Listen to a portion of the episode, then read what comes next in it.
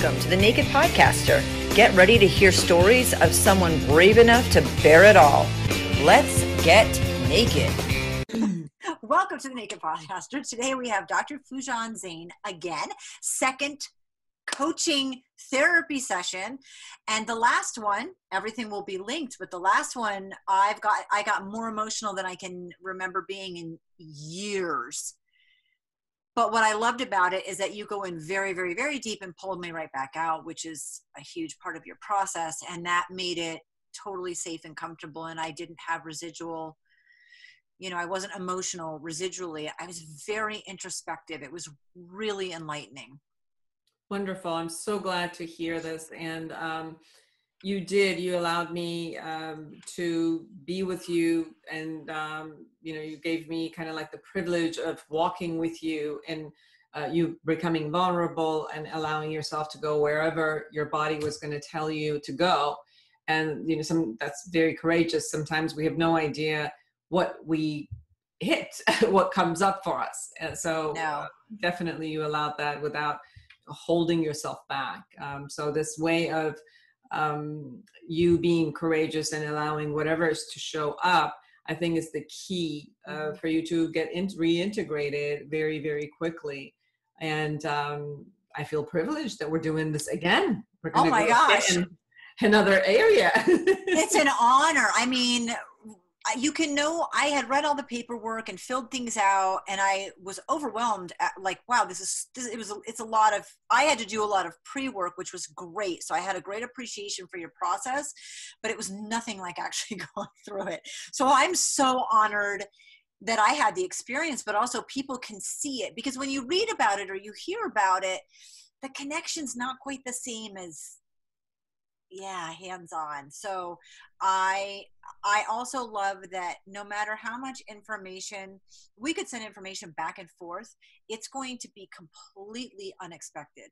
It was ridiculously unexpected the last time. I, and so i love the process that you just don't know.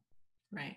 And i think that's uh, one of the key points of I, I think i also shared with you and guided you in our work um, that when I ask, let's go find the first time, that you don't go with your head and memory and what you already know, that yeah. you really allow your body uh, and the feeling and the emotion in your body, um, cellular memory, muscular memory, to take you where you know it really relates to whatever is happening to you at that moment because that's the key place where we have made some decisions uh, but are you know the the thought memory that we keep going back to they are hand selected ones that we have chosen and put it up on the shelf and every time like pictures you know like how you put pictures yeah. up on shelves we do that with our memories like there are certain ones that are always up on the shelf yeah. and there's so many other ones that are out there that are real that we never bring up and that's why i ask you know if you're if you're seeing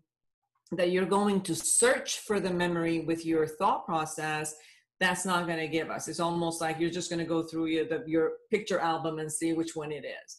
But if you allow your body to tell you then that is really going to guide us to the actual uh, one that you made uh, made up this st- um, scenario for yourself. Mm-hmm. and that's the one we need because that's the key to kind of like dismantling that belief about yourself I love how you just said the memories are like pictures on a shelf. That's so true. It is so true because I can give you the highlighted ones or the ones that have the most impact or reaction when you talk about them. You know what I it's our highlight reel. But yeah, I it I it was so unexpected. So I know today is going to be equally unexpected and I think that that's part of the beauty of this journey because then it, you can be like, oh my gosh, I did not see that coming. Mm. Yeah. Yeah. Let's jump in. Let's. Okay. So tell me the area of life that you would like to work on today. We're going to talk about sex, which is one of my favorite topics. Mine too. Let's I'm so happy. and there aren't very many people. I mean, it's an easy, fun topic for me, but to really dive in, it's also a pretty scary topic too can be so so let's look at this area with sexuality area with sexuality um it might have uh, different realms. So in our in our conversation, we might check out different realm about the sexuality. So when um, you think about the topic of sexuality, the, the area, the genre of sexuality, what are your thoughts about sex and sexuality? I think it's a lot about connection. I think it's empowering.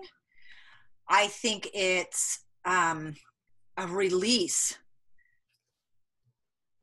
Like it's physical for me it's a physical and emotional release. It's like a reset button. Sexuality is a reset button.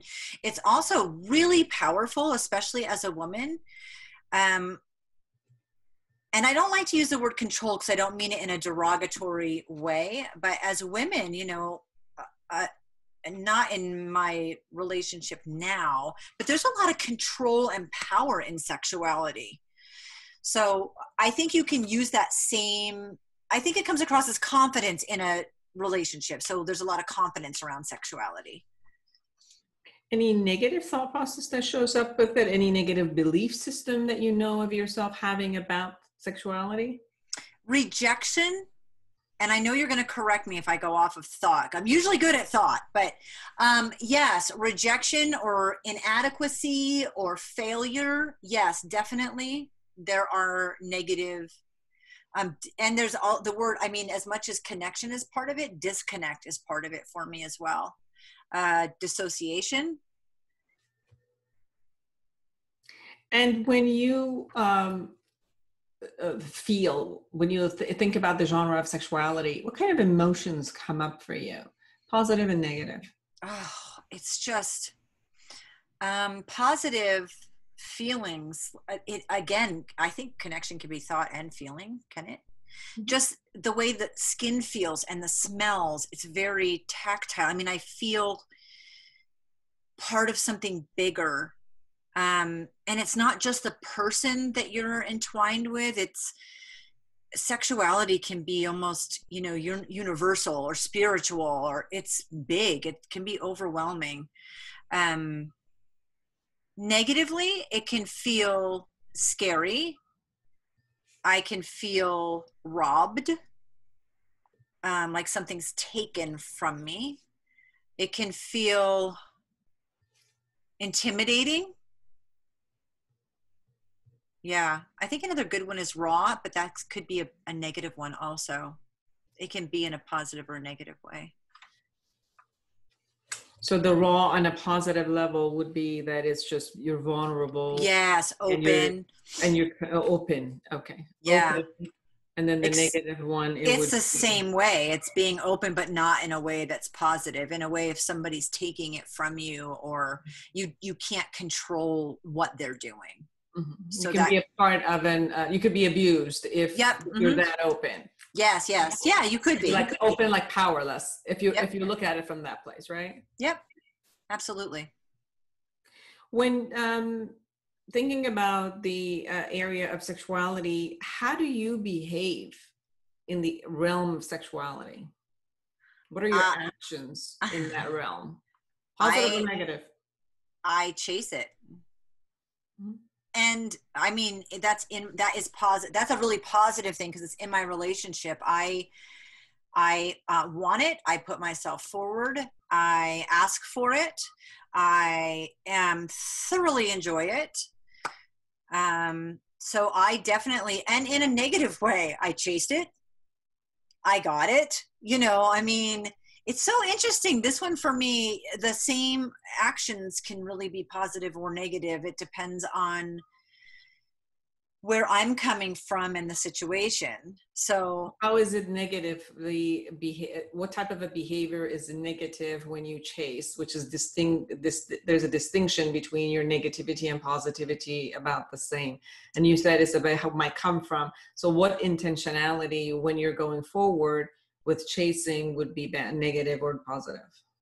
Um, doing it in a way that's uh, dysfunctional, where I'm trying to gain control and prove that that's all a man wants, and um, or putting a notch in my belt, or so you know that theme has played out in my life a couple times. So when you use it as a power trip somehow. Mm-hmm. Oh yeah, absolutely. Okay. Um, and how are you behaving in that realm um, at this time in your life with your husband? And how is it? How is sexuality right now at the present moment for you, positive and negative? Uh, the the sexuality is fantastic. There's a great connection. There's good communication. I think that's an area in almost any, we could like insert your topic here. Communication can be improved on, but we have really good con, uh, communication. Um, he's very patient, he's very kind. Um, it feels amazing. I mean, there's there's a ton of positive about it. Any negative? The negative is I am available. I want it more and i'm going to say that's i'm going to say that and then take it back. It isn't that he wants it. He works a job where he's really really tired physically. And so he may want it but it's it's not going to happen. So the thought and the action are not connecting for him. So i definitely feel like i have to chase it. And in that sense because i don't get it as frequently as i want i feel rejected he doesn't make me feel rejected. I put that all on myself and i'm very aware of that. But i feel like um you know he doesn't want me as much. Also uh, i had a hysterectomy 16 years ago and since that orgasms have been, been more difficult. And you and i talked off the air a couple times ago about how that can be hormonal because i turned 50 this year and i am taking something for that. I don't have most of the symptoms of having an issue hormonally and I can track it before the hyst am I before the hysterectomy sex? Am I after the hysterectomy sex? And there was definitely something in that that was traumatic for me. Physical, mental, emotional, I don't know, all of the above, but it's been more difficult. And as time goes on, it's more difficult. And so that makes me angry. And when you said uh, there was something traumatic about it, can you share with me what the traumatic concept was? I lost twins at 19 weeks. So that was the catalyst. It was my seventh pregnancy. I lost twins at 19 weeks, and the doctor wanted to, like, oh, we'll try to save one of them, uh, you know. And I physically was so spent, and this is one of the hardest things for me to admit. I didn't want him to save the twins. I was like white flag tapping out. And I was, I, I honestly said, do you have to?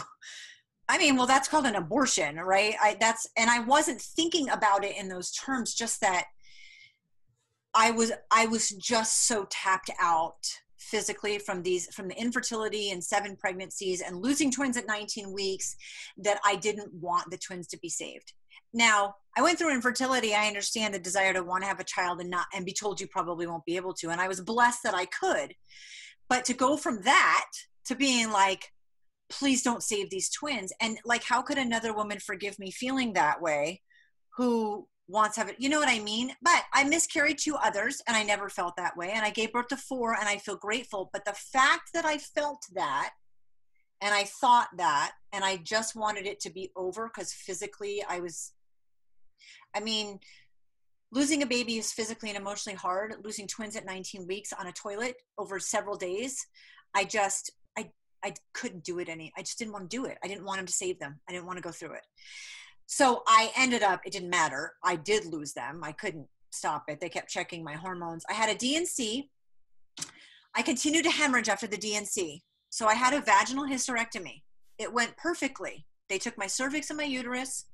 One ovary uh, he said wasn't functioning. It was dormant. It just wasn't. It was. It's not dead tissue, but it wasn't active, and he said it probably never was. The other one was fine and cystic, which we knew.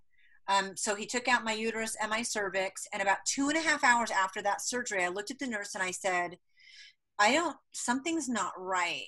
And she palpated my abdomen. She touched my abdomen and I passed out and I was rushed into surgery. They had to bring a second surgeon in. It took over two and a half hours. Now, my ex husband's a doctor. So he's looking at the clock knowing, like, my time is running out. He planned my funeral. Um, I actually was dead on the table. I have no life after death experiences for anyone as far as that goes. But it took them two and a half hours to stop the bleeding. They used a machine that they ended up cutting me hip to hip, taking out my intestines, t- suctioning everything out of my abdomen, and they put it through this machine. If anybody knows what that is and what that means and how bad that is, I would love to hear. Because I had a doctor once say, they use that machine on you and you're here to talk about it. So I know that that's a big deal, but I don't understand it. So they put your blood through. I had five blood transfusions, three of them were my own recycled blood and I was stapled hip to hip and I came out of that surgery and I mean I remember looking at him and going holy cow like what did you do? You're supposed to take stuff out. Like what did you do to me? And he was just like he just he said to me you were dead on the table. You shouldn't have survived this. Mm. and um, he's like, I don't know how we, one of your arteries, there's two arteries that support the uterus. One of them was sputtering and the other one was like a garden hose. And he's like, you never should have survived this. And we had to take everything out. We opened you up. Um, it saved your life. And there, you know, you're, you're probably going to have nerve damage and some residual issues with it. So I had those three. So going from, I, I act, you know, the twins to being dead on the table and going through that physically. And there's a picture of me and if i should i was recovering and my son who was a year old was sitting with me. And when you look at it people will say you look like your soul was not there. Wow. I just i was probably pretty checked out. I don't have much memory of that at all. I figured god wasn't ready for me. And so here i am but there was emotional baggage through that process. And also, I mean, one of the reasons I didn't want to save the twins is because I knew my marriage was really not good, but I didn't know why I felt that way. I felt guilty for feeling that way, and I wouldn't know why for several years later. And so intuitively, I was picking up on a lot that was going on, you know, a lot that was going on in our relationship that I had no idea and um, then physically i mean it did it felt like you put me back into a brand new body a totally different body and i had to relearn it. So even though the vaginal canal is totally fine feels amazing you know and nobody touched my clitoris something in the process whether although they didn't do anything physically something in that process interrupted my connection to being able to orgasm. I want sex just as my drive is just as high. Uh, you know, after the hysterectomy, he said you're probably going to get dry and need lubrication. And they said the same thing when I went through menopause. No, no, I, I have towels by my bed. Too too much information. Like that's not an issue. So my drive and my desire, my want, and having sex and it feeling good, perfect my ability to feel like I'm building an orgasm. Like I feel like my clitoris is dead. I have I can't find it. Which is interesting because this surgery also because they took my intestines out, so I lost the urge to go to the bathroom. And I had to learn how my body triggered me because I don't just go like, "Oh, I feel like I have to pee." like a normal person does. I actually feel pressure and then pain. And I would think, do like do I have gas cramps? And I would pee and realize that my bladder was so full, it was painful and it kind of reminded me of gas cramps like before the surgery. So I had to learn new triggers. I have to take fiber to make sure that I have bowel movements regularly because I don't. I have no urge. And I have to like just sort of check in with myself and feel pressure and sit down and hang out and just be like, okay, we need to do this. So I really have had to relearn how my body functions in a physical way for 16 years. This wasn't yesterday. So the fact that I have no trigger, no urge to go to the bathroom, it, it's sort of the same disconnect I have with my clitoris. I don't have, I, like I've lost the the brain to body connection I can't tap into it. So for me to orgasm, it takes, I mean, there's one position in sex I can do it, but I have to use a bullet vibrator. A hundred percent. So before sex, I could have sex and have an orgasm during sex. And you know, sometimes it's easier and sometimes it's more difficult, but I had no problem with that connection. now I can only have sex with a bullet vibrator.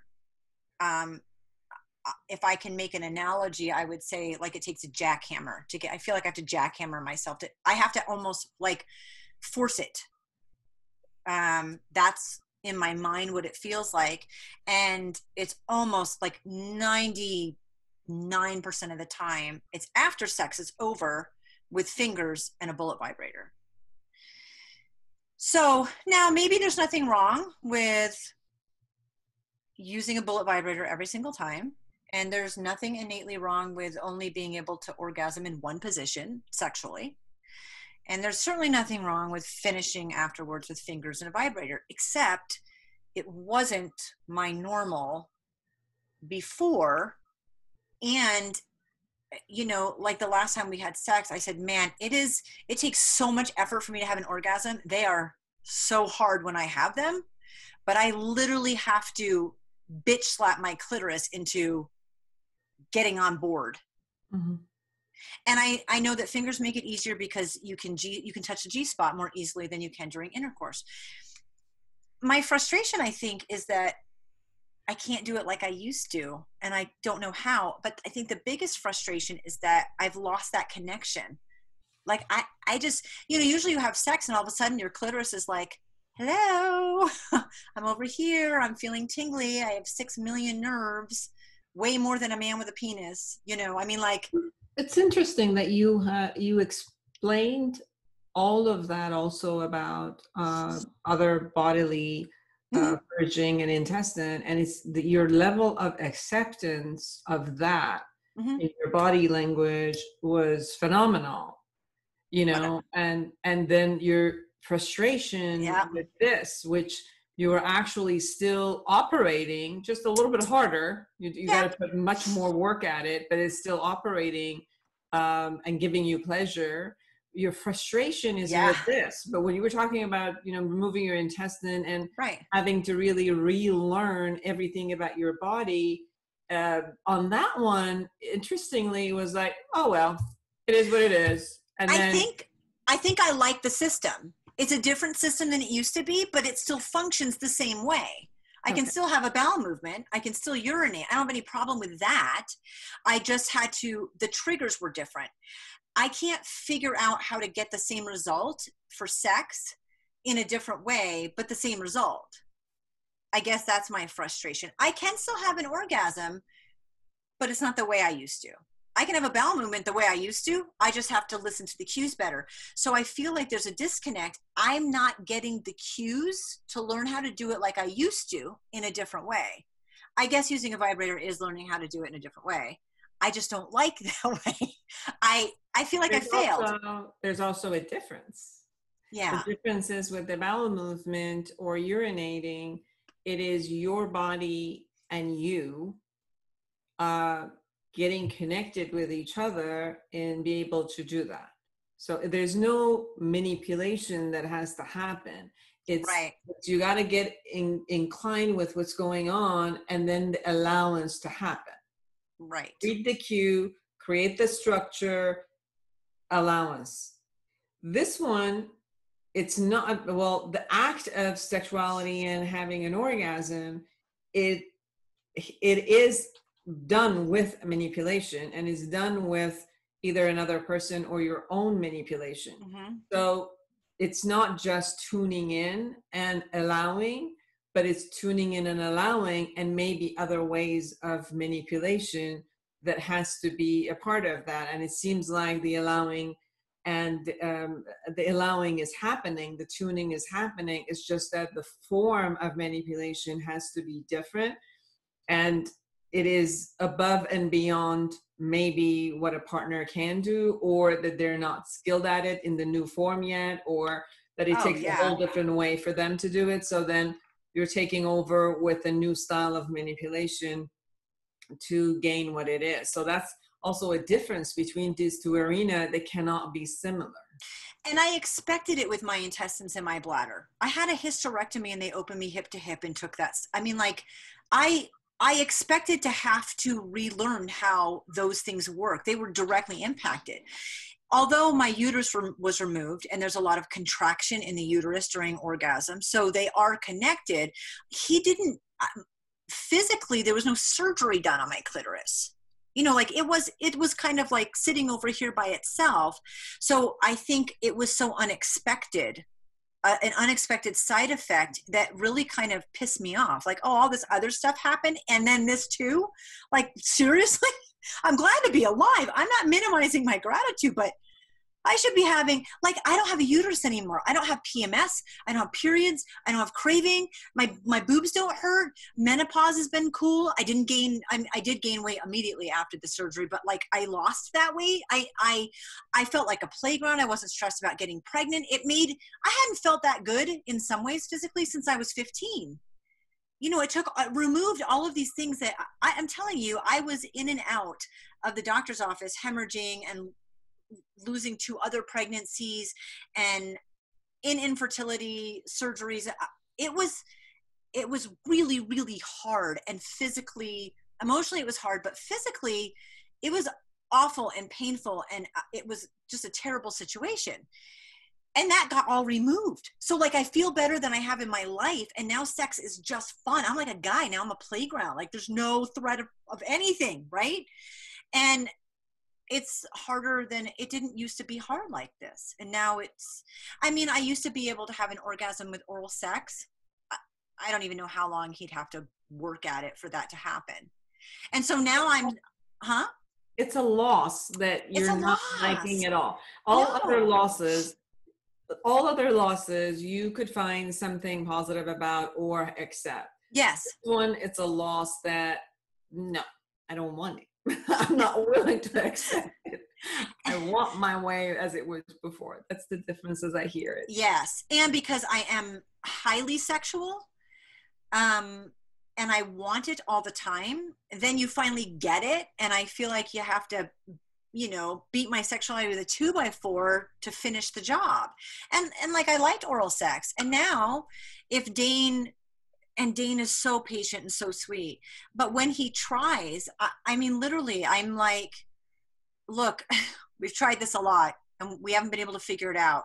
And I just feel like a failure. I feel guilty. You're trying so feelings you shouldn't have in this otherwise really healthy, very connected, super great sexual relationship. But it makes me angry because I used to. And I don't like feeling like he's ready to go to bat and, you know, do this great thing for me and uh, then i feel like a failure. Those are that's a horrible way to feel. And a burden almost like. Oh yeah yeah. And i know in our prior sex lives you know with before we were together and before the hysterectomy um it wasn't like that for either of us. Sure. And that sucks. I yeah. know. So in the area of sexuality what do you assume he thinks about you? He thinks I'm sexy. he thinks I chase him mercilessly, which I know that he likes. Although the negative side of that is that he feels like he's not giving me enough and he feels guilty for being so tired. And I know that's part of it. And that's a balance with me chasing. There's a part of it that's flirtatious and fun and exciting and sassy, and a part that's like, yeah, now I'm just making him feel bad. So, uh, you know, that part's a balance. Um, I know he really enjoys sex, and we've gone through ups and downs in our relationship, and sexuality, aside from this issue, is something that has come up. Like, okay, how can we connect better? And we went through a lot of that process. Um, I know that he has had sexual relationships in the past that have been much easier and more fulfilling. So I carry that baggage also. And he does not, he's not, he doesn't want me to do that. He's not happy. He is the most patient, kind, and he doesn't care that it takes fingers and a vibrator at the end or that I have to be like, you know, I lost it. Hang on, hang on, give me a breath and we'll start over again, which we have to do several times sometimes. You know, he doesn't care that it's taking a little bit longer. He doesn't care that I finish later. He doesn't, it doesn't matter to him. I think the hard part for me is that I want it to matter to him. Say more about that. I want him to be on a mission to help us figure it out. and I think he is in a very gentle, kind way, and I want him to be more in a jackhammer way. I mean, I'll use, you know, I really want him to be like, let's try to figure this out. And he has, but I think it's easy. It's easy with any partner over time and years to fall into a pattern where you know each other and you just do it this way because this way works and you're tired and you know there's lots of other things in life and there's stress and stuff. And i really like to keep it spicy and fun. And so um i don't want to just and do if it he and if he participates in this um actively then the, the part of you that goes into the thought process and the feeling of being a burdened and it's ti he's tired and might as well let go then goes away because then it becomes a it's a play yeah it's a play that you're both involved in versus Yes. he's done with the play but he's just there being nice to you and I I think that's a little extreme because I, he's more invested than that. But I know the times in our relationship where he's been like more sexually aggressive have it's been easier for me. So I felt I wasn't chasing as much. So that might be a key. Um, when he's more assertive and aggressive and really wants it more and it's more playful and he's initiating it, um, it's not like it's tons easier like oh look now i can have orgasms the old way but it's definitely takes the pressure off of me of the baggage that i've packed and have now carried you know that i feel guilty and i feel like a failure. And so um i know that it's good for him. I know that we got through a lot of the reasons why our sex life and our sexuality wasn't as good for him and that was several years ago. And i was really grateful that you know it's easy to be caught up in why it's hard for me. He's the other half of the equation. Doesn't mean that it's great and easy for him too. So when we made that switch it actually i was like oh good we're both in the same place great. Okay good it's not good for you either okay now we can get somewhere. And so the times he's been more assertive in communication and the times he's been more assertive about desire have been easy i feel a lot less guilt and failure. So I- think just in life we get into patterns and um and it's not like it's like that anyway and it's not like we we dread it. You know it's so good in so many ways i can tell you what's negative about it but really it's so little of it i think the biggest negative thing is that i've attributed all of these situations into feeling like failure feeling guilt feeling like i want it more um, if you asked him, he'd probably tell you I'm totally full of shit. You know that that's not true. and but I've still I still carry the weight of this baggage, and that makes it even more difficult. So where is this baggage in your body Oh, um, deep in my gut. And as you go deep in your gut, what is the actual emotion that is being felt right there? worthiness or failure. It's just a deep failure. And uh, when you feel that in your gut, what is what is it that you're telling yourself? What is the thought or the belief, the negative one that you have about yourself that creates this type of unworthiness and deep failure in your gut? I tell myself that I'm a failure and I'm disconnected. Like somehow I've, there's a lot of loss. Eh, Somehow I've lost something and I don't know how to find it again.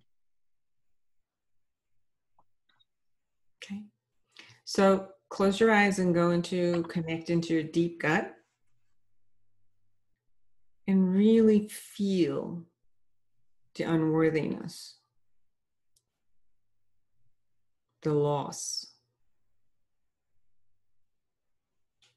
And allow the sense of loss and unworthiness to really take over your body from zero to 10 zero nothing 10 the in highest intensity intensity you experience what is the scale Uh, of loss, yes at least an eight. And unworthiness? It's about the same, uh, seven probably. All right. So just really connect with your gut and allow these to just even go all the way to 10.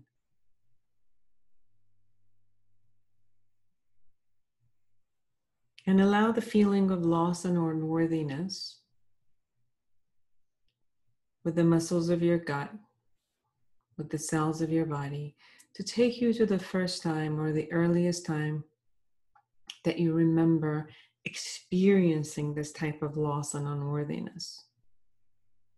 And that you told yourself that I'm a deep failure. It's, this, it's the same memory as last time. It's when my parents divorced and I felt like I, I mean, I lost both of them. And because I felt like it was my fault, I, that's I felt unworthy. And how old were you? Six. I want you to look at the girl who's six and tap into her loss.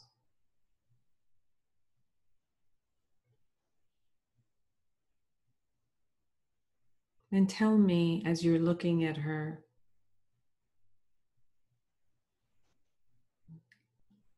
and go into who she is in her body and share with me the sense of loss that you were experiencing as a six year old. We lost the house, and a lot of my stuff was being sold or given away. And we moved into a, a really small house. My dad moved to another state um, my mom had been working and my dad had been staying at home. I don't have much memory of that, but now we became latchkey kids. My sister and I, be, you know, basically, um, I didn't realize my mom was working so much until she was the only one there. So we lost our our home, our security, and I lost both my parents because my dad left and my mom and she she worked and she started dating again and i felt like we were on the back burner. I we lost i felt like i lost almost everything.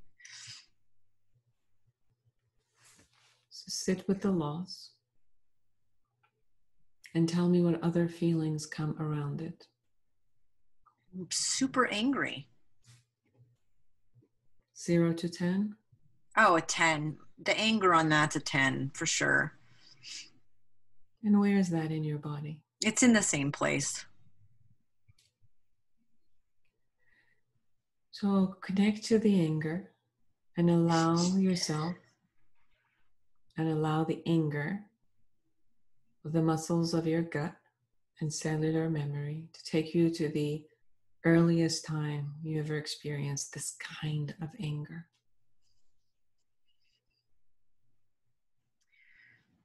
Our cat had kittens. I don't know how old I was. Four, me. I mean, I don't. I honestly don't know. I know my sister was born, and I was three when she was born. I had to have been four or five.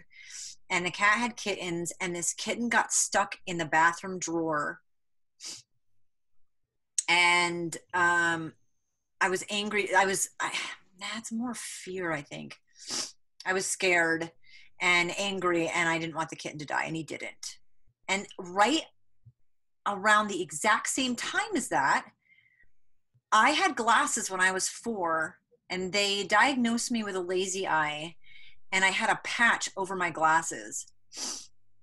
And I, they wanted to strengthen my eye, and I hated it so much. And I took it off of my glasses and I stomped on it on the bathroom floor. And it happened, the cat, this kitten that got stuck, and me doing this happened really close and in the same bathroom. And I stomped on it on the floor and I stuck it in a drawer. And um, I don't remember who found it. I think it was my mom. And she taped it back together. And I didn't get yelled at, but I was so angry. I I didn't want to wear it. I hated that patch and I wanted to smash it. That's the first time I ever remember being really angry. And somehow, even though those two incidences aren't connected, they must have happened close enough together that it kind of bleeds over. Like my fear and my anger at my parents for not being sure they could save the cat, and that stupid patch on my glasses. I I was so angry. And as you look at the four-year-old Jen, who is very, very angry. And you go into her body and share with me what that anger, if there is any other emotions or thought around that anger. It's much higher in my chest. And I just really wanted to be seen. I I felt like my anger was justified and I just wanted to be seen so I could explain it because then obviously it would make sense and I have to wouldn't have to wear this thing anymore. So I yeah, I felt I didn't feel like I was being seen or understood. I w- I wasn't being understood.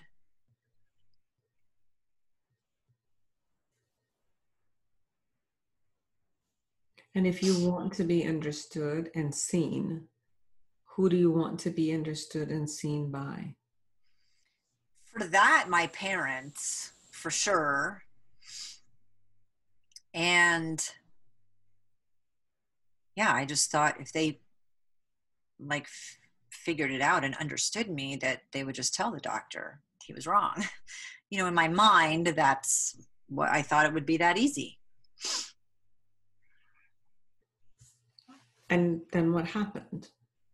My mom taped it back together and I had to wear it. However, within a year, the doctor realized that it wasn't a correct diagnosis and I didn't have to wear it. And I felt like if you guys had just listened to me before, I but I didn't know that I didn't need it. I just knew that I hated it and I was angry. But I I I just felt un, understood. So that's what happened. She taped it back together. I had to keep wearing it. And then the diagnosis shifted. And in less than a year, because in kindergarten, I did not have to wear it. So somewhere in the next six to 12 months, it was gone. So as you can, um, Jen, who is here today, can check in with the four year old who has had to wear the glasses. What could you tell her? What is she? She needs to be seen. She needs to be understood. I would tell her that I secretly know that she's right. And if she is patient, um, that everyone will understand that they'll it, that will all happen. You know the patch will be gone. And there's no reason to be angry about it.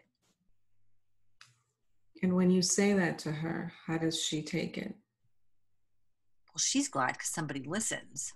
Like oh okay you get it. And then you have a plan right? The plan is like just be patient. They will understand. And even though me reacting in anger didn't result in anything awful. I didn't get punished or screamed at or hit or like nothing bad happened from my anger. It was unnecessary.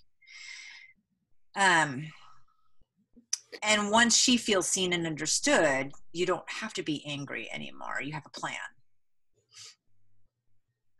Okay. It is amazing how angry I was about that. And when you tell her that I'm from the future and I'm coming to you and all will be well. Relief. Okay. And it's like a secret. So check your anger from zero to 10 in your chest. Oh, it's gone. Instead, it's like, and not only is it gone, but like now I have a secret and there's a plan. And that feels awesome. Great. So I want you to take that four year old integrated within your system because she doesn't have to be out there alone anymore. Now let's go to the four year old with the kitty cat. Mm.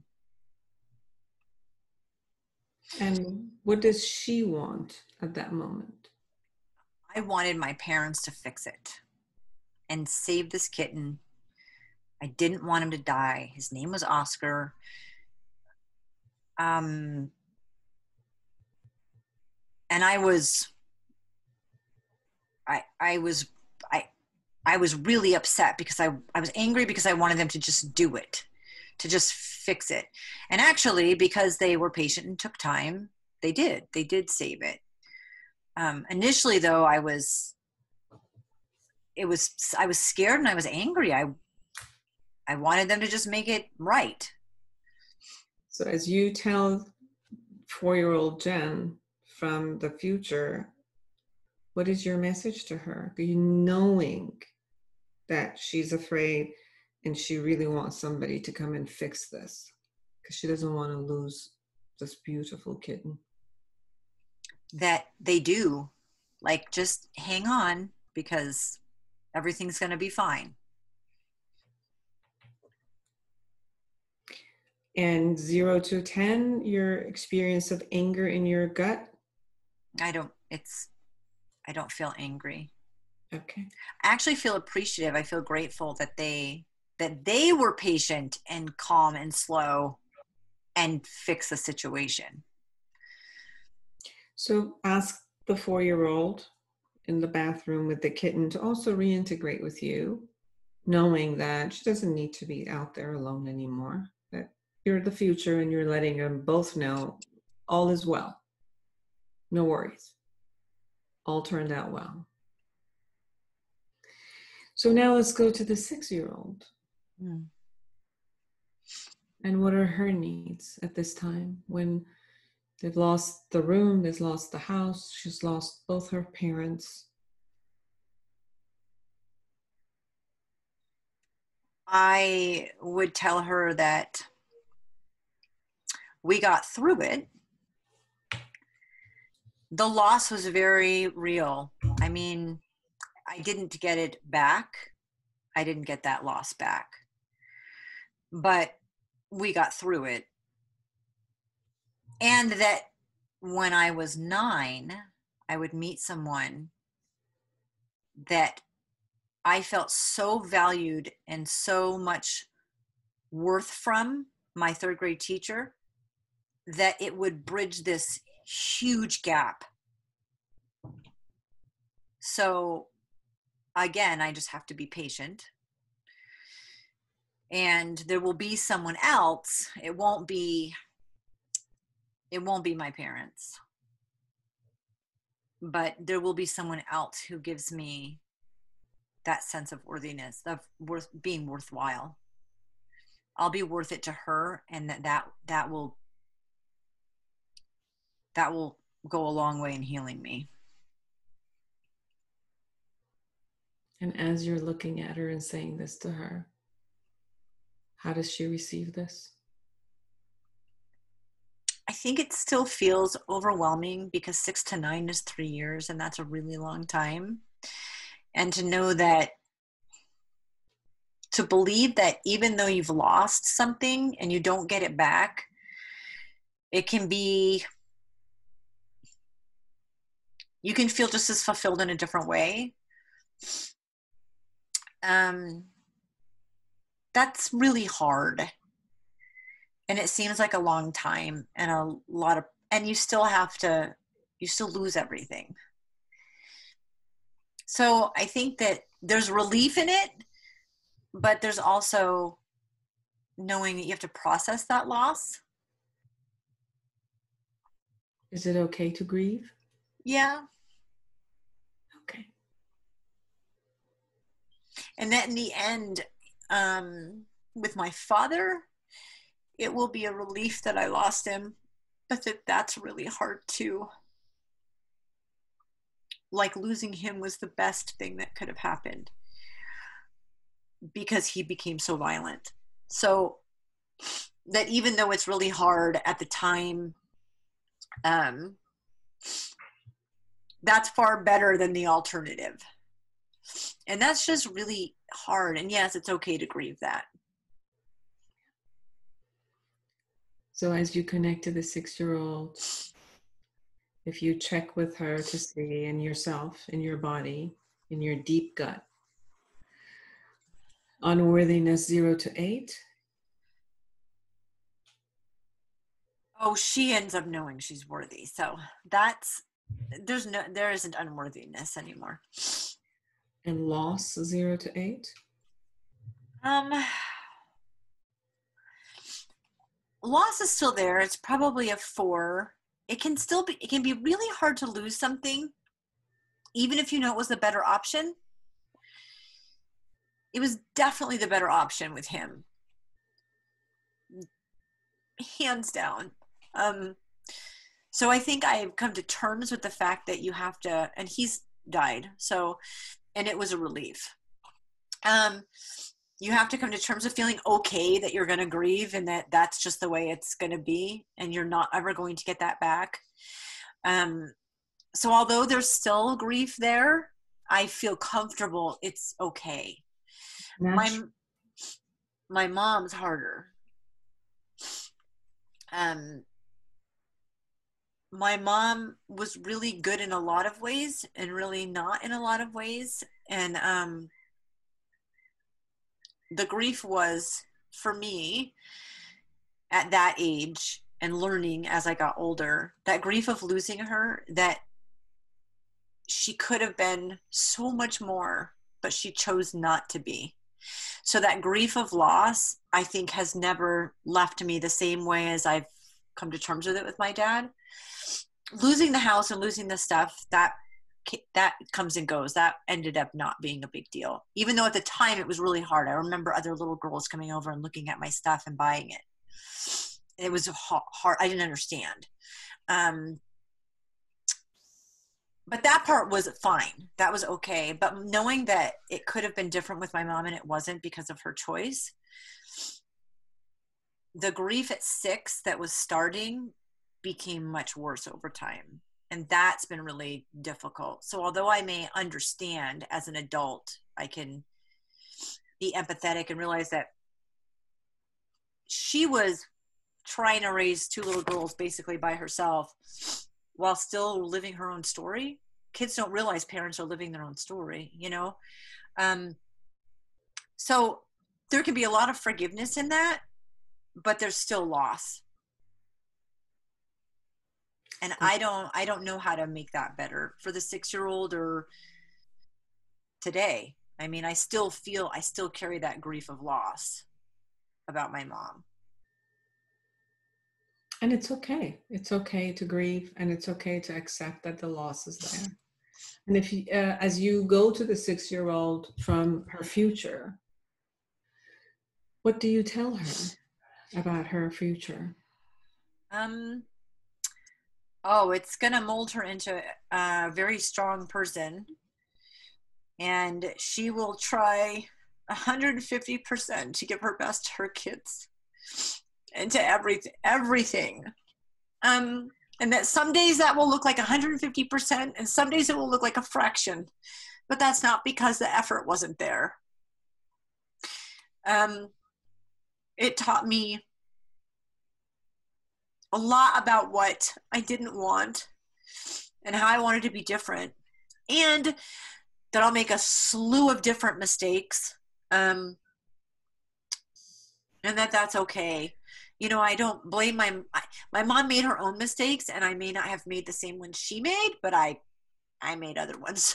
So it's like a check and balance thing. So I won't be as hard on her about it later. Um because I'll understand it from a different perspective. And and it definitely molded me in. And I learned that I can be worthy to other people and more so I learned my own personal worthiness and that was probably worth the struggle. Yeah. So going back to your deep gut and checking um, loss zero to four, where is it now? Um, it's still probably a two. I think I'm always going to feel just like that grief. I lost something that could have been so much better. That's, I don't know that that will ever be, I don't know how that will be, but I think it's gotten better over time. And even just today with you. Um, but there are things in life that I've lost. I've lost other people to death, and like that loss is I don't I don't know that I even want it to be a lot less than two because some of it is just missing someone you loved.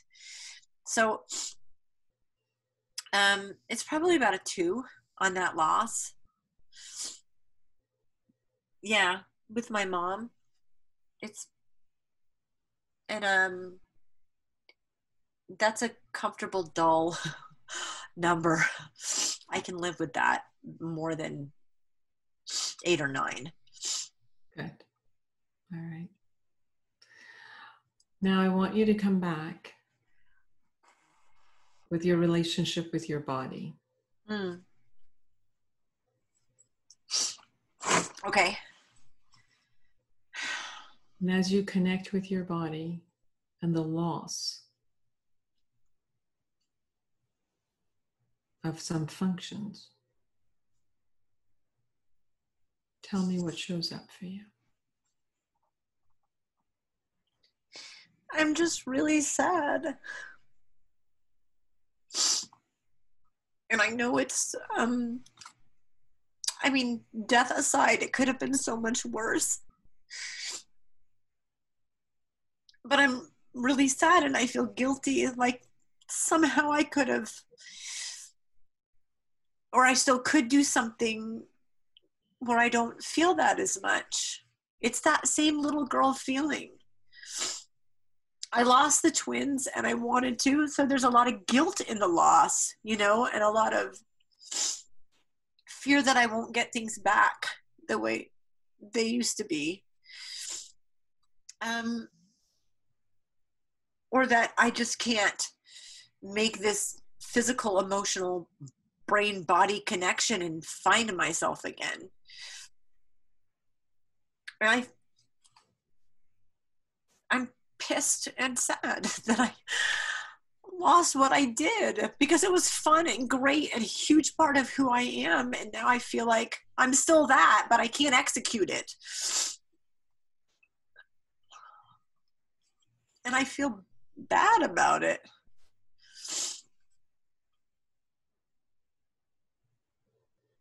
That's And what do you think that your responsibility is in that Um, you feel so guilty about? Because I was relieved to lose the twins, and that not that I could have controlled any of it, or that thinking that made it happen. I mean, I know where I was at physically at that point. I know where I was at mentally at that point. But um, it feels almost like a punishment. So,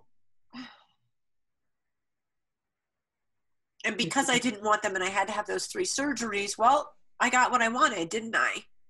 So, how can I complain about where I'm at when that, you know, that was a price I paid for not wanting to save these twins? And there's no way. At, I mean, when he said it to me, I remember thinking, like, is that possible? Like, how is it possible when you're hemorrhaging this much and I'm in the hospital? Like, how, how is that even physically possible to do?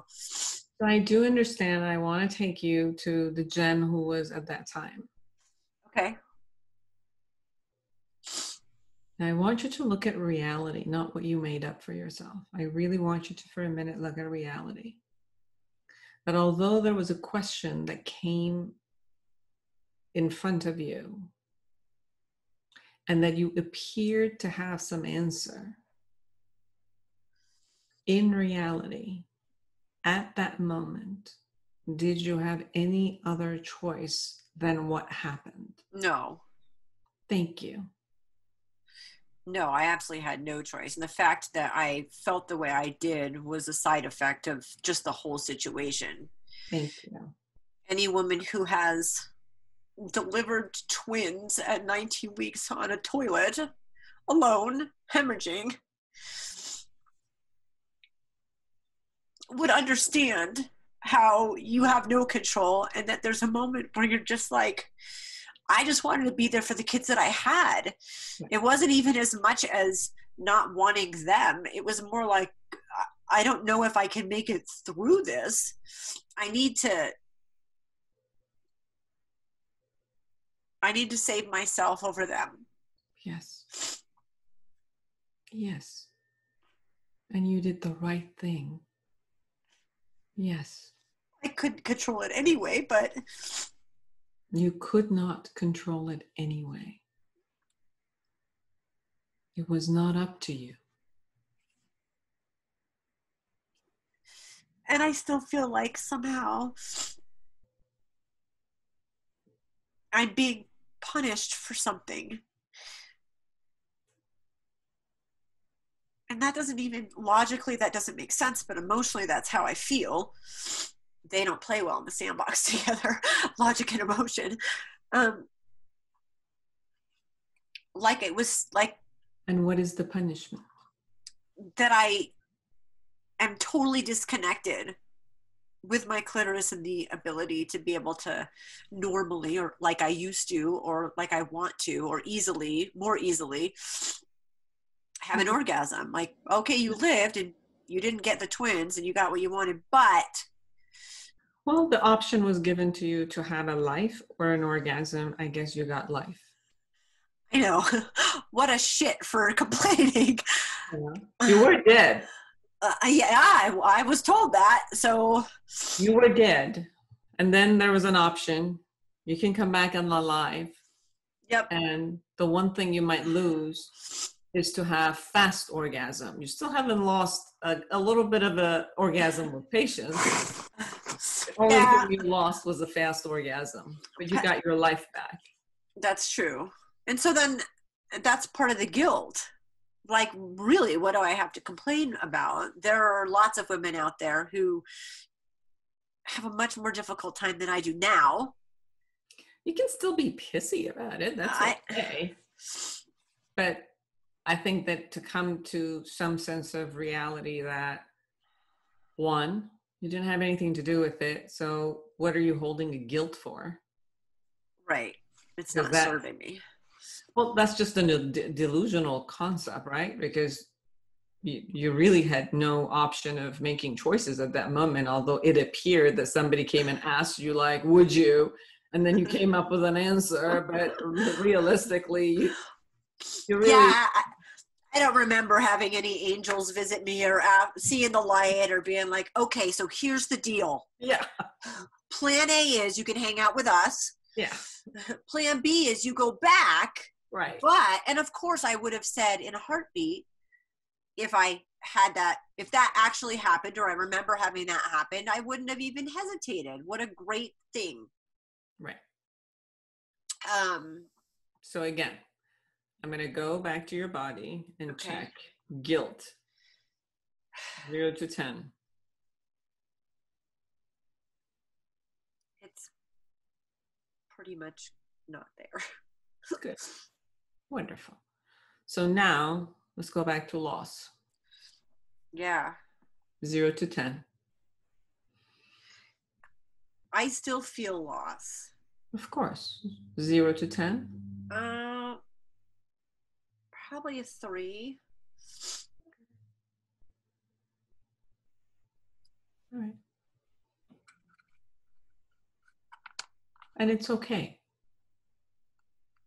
it's okay because I think that one of the things that happens is that as long as you're not accepting the reality of what has transpired, that whenever, whenever there's a trigger that reminds you of that, you also go into a loss.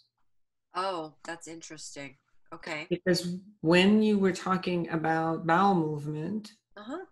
there was no loss because it, that is a huge loss but you did not even register it as a loss so right now it's like all right i just have to be patience which you kept saying to yeah. your four year old four year old six year old you kept telling them guess what if you're patient life changes. If you're patient, the future will bring something else. Don't worry about it. If you're patient, it all will be well.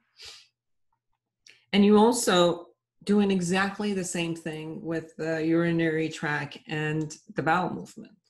Yeah. You're being patient with yourself. You've learned how to listen to the triggers and go in the bathroom, sit patiently, connect, and allow the release to happen with no guilt and no loss. On this one, you're holding another belief around it. Yeah. And every time that that becomes relevant, that I have to have patience, I just need to connect with my body, and I need to stimulate it in another way, then you go into the rage, the loss. It all shows up how different this is. Right. Although other stuff are different, but it's okay. I hate that I never put it together. Like some things were no big deal, and other things I'm pissed and feel loss. In the from the exact same moment, you know, from the same situation. Yeah. And I, did- get it that the significance of the Yeah. orgasm and the pleasure that you gain out of that. It was almost like having orgasm for you was a prize. It was an achievement. It was something that you got that was yours. And therefore taking that away appears to be a punishment to you. Yeah. that's how you interpret it.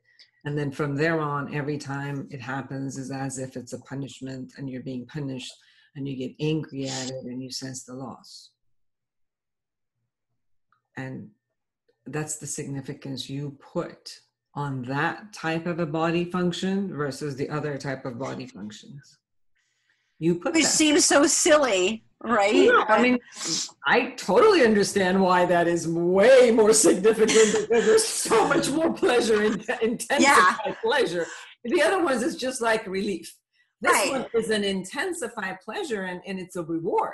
Like, shit, this is a reward. And somebody, damn it, took the reward from me. yeah, it was. It's a Pavlov's dogs thing for me. Like if you just if you hit the button, you get the cheese. You know. and um and and i figured out ways i mean it was it wasn't that it wasn't frustrating for me in the beginning with everything i mean literally in that several month healing process i had to figure out everything but i realized okay if i take fiber i poop i can't just if, if i notice that there's pressure i have to i have to pee i just i don't I haven't figured that same thing out. Of course, you have. You told me. Okay, I use a vibrator and fingers. Thank you. I just fiber was better than fingers, and I guess you know. So Sure about that. I mean, A bullet in the finger and orgasm always is better than a fiber and pooping. okay, I'll totally give you that one. I'll totally, I will totally give you that one. It's, it's just it's not the same. Yeah, it is like a reward. It is, and I think a lot of my sexuality and confidence and feeling, and again, control is not the right word, but that that ownership of my sexuality, a lot of it was in my ability to be able to reach that orgasm and do it during sex. And it was that whole connectivity part. For me, I, I feel like waiting till after and finishing that way, although it feels good, like I've lost some of that connection to my partner and uh So, and some of my control and my confidence in it too. how old are you? I turned 50 this year in December of 2020. So, if we come up with an amazing sexual reward that is for a 50 year old female, Okay. and we can design that reward because the first reward was kind of like given to you by nature. Right. Yeah. Now, let's design one Okay. that you can call reward and that you can either claim as is right now or um, created in the area of sexuality. Okay. what would that be? What would you consider a reward beyond beside the orgasm? Oh. Um more frequency Okay. would be great. Um exploring other alternatives. Mhm. So I can use the bullet on myself with no fingers and have an orgasm.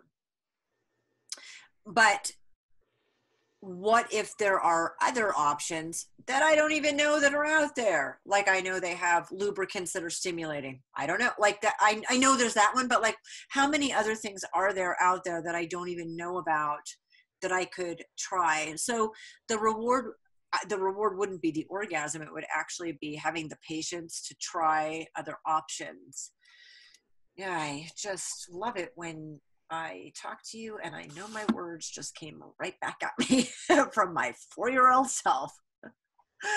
Um, that would be you know what else would be a huge reward is to try some things outside of sex like with dane.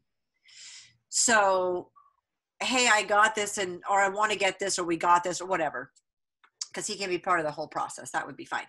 But i got this stimulating cream and i want to try it just with you without i did try one thing once. It was a some it was a like a K-Y type stimulating thing and it burned him. And so I, I think i'm a little like let's try things first and see if they work with me and then add you to the mix just in case. How about the curiosity and uh, play? okay. How about play? okay And play then can be anything, right? Like it'll be new play. You will find it'll be uh, products you will find. It'll be uh, what was it that book? There there was a book about hundred uh, hundred ways of having sex. What was it? The Indian one. Uh, I'll, I'll find out for you. okay okay Um, i'll put it in the show notes Yes, like um, different ways of having sex, sexual positions, right um, breathing comes to mind breathe. Oh, tantric sex. okay tantric sex. You know what? They have orgasm without orgasm. i know i don't understand There you go. There's one thing to go and find out how. Right. those Right. would definitely be rewards instead of sticking to what the one thing All right. So play. yep i like the word play All right. So, if as you envision yourself in the area of uh, sexuality, who do you intend to be? A What kind of thoughts you want to have? What kind of emotions? What kind of behaviors? What kind of values? I want it to be fun, and I think um, you've just pointed out by using the word play that I put so much pressure on myself that it's not as much fun, which could be an enormous part of the problem in and of itself. Um, if And I had, yeah. the whole focus, the whole intention, biological intentionality of even putting an orgasm for you as a female was to have fun. Yeah, it should Thank be. you. I mean, I've loved it since I was 17. So, But do you get that that was part of the design? Like the, the, the design for a male to have orgasm was to procreate. create. The design for the female to have orgasm was Just fun. Just Think. fun. So remember, you cannot take away the actual purpose of it. Right. It Yeah, has to be I fun. I have. okay. I've totally robbed myself of the play.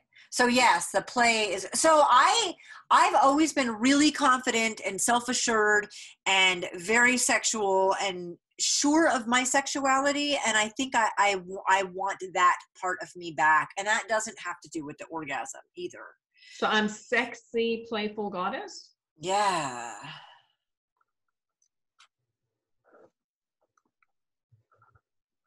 It's very empowering and and fulfilling.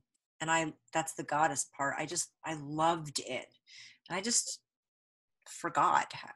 Right. As an intentionality of the sexy, playful goddess, what kind of a thought process would you like to have in this area of life? Beliefs. Oh, that the I think I need to be less hung up on the orgasm and more about the play and in my and about my body. Um, as far as beliefs, that it's not So putting significance um, in all of the journey, in all of the uh, areas of sexuality, and not just get limited to put significance only in one area. I think the whole thing should just be fun. Thank you.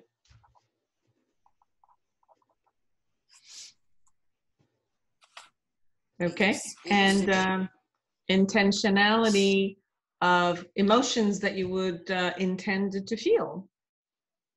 Oh, happy, playful, connected in a, a different way.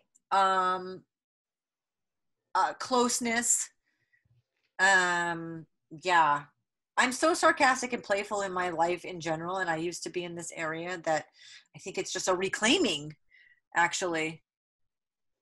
Beautiful. Uh, behaviors that you intend and committed to create and to have. Um, I need to do. I want to look into things more. Um, I think learning about other options. First of all, that's fun, but um, trying them and without the intent of orgasm means that it is just fun. Like it doesn't matter if it just totally flops.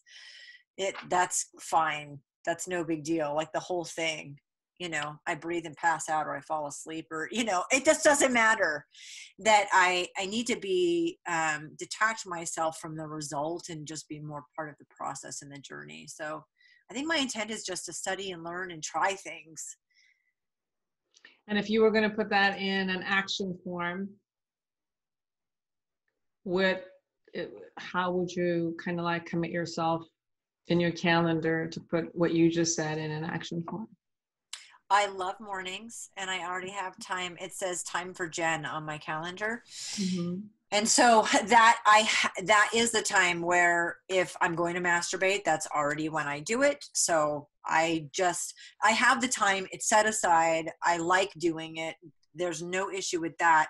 It's just um, i can also do some research in that time frame and try different things. And and to remind myself even if i have to put it in notes on my calendar to be patient with it That's I- your word. i know i just hate that you threw it right back at me It was a good one to come back at you. Damn you, Dr. Foojan. It was Kama Sutra. Yeah. Oh. Oh yeah. Yeah. Okay. It a was hundred- Kama Sutra, 100 ways of having different types of sexuality. And I remember even having the book with all of it. Some of it you look at like, really? Yeah. You can do that? No. No. I'm not breaking my neck? I can do that. Yeah. I think definitely. And one of the things that I have to do with intention is being open in my communication because I don't think I'm going to have resistance, but the process may not be as fast. I'll be like, we're going to try a new thing every day. And Dean's like falling asleep on himself, like literally trying to stay awake and listen because he's very on board, but I need to be patient with that too. Right. Um, I did share, uh, I did go just for sharing with you. Um, I did go to um, experience individually, and I know they have couples, and I've heard that they have amazing couples retreats and classes for tantric. Um, Yeah. I went to one which was individual, and Okay. um, it was amazing. It was uh, women sitting um, in a circle, men sitting in front of them, and then you know we switched and it was more like when you talk about patience and playfulness and connection um like holding a hand and really massaging a hand while you're looking at each other's eyes and the sensuality of that Right. and then another one and then your feet and then feeding you and this was just like everybody was there with their clothes on and this was all like two hands two feet and strawberry in the mouth right. but the amount of the energy and the playfulness and the connection and the buzz was so out of this world and then i've also heard from the couples retreats that um, when you talk about how to connect to your body in a whole different way and really feel the feel without and it's lengthy and there is no pressure of let's do it now and let's get to this because it's a whole different way of being with your body uh, versus thinking it's going to be this way and up and orgasm it, it's re-relating yeah. to sexuality in a whole different way where orgasm only becomes one part of the pleasure while everything else out of it is also a reward so right. i really suggest um, um, just check into all of these different playful ways of knowing what works for you and your body in this new way of being where you need to connect to your body yeah. uh, in the sexual realm from a different place right yeah i i'm excited about it makes it exciting again Good. Can you um, close your eyes for a minute and scan from the top of your head all the way to your toes? And tell me if there's anything going on or tension, anything that we need to release. No, my gut feels super relaxed. Wonderful. So just, you know, imagine a white light or any color light that you just, um, for you, it means peace mm. and love and grandness and beauty and just allow that to be experienced all over your body.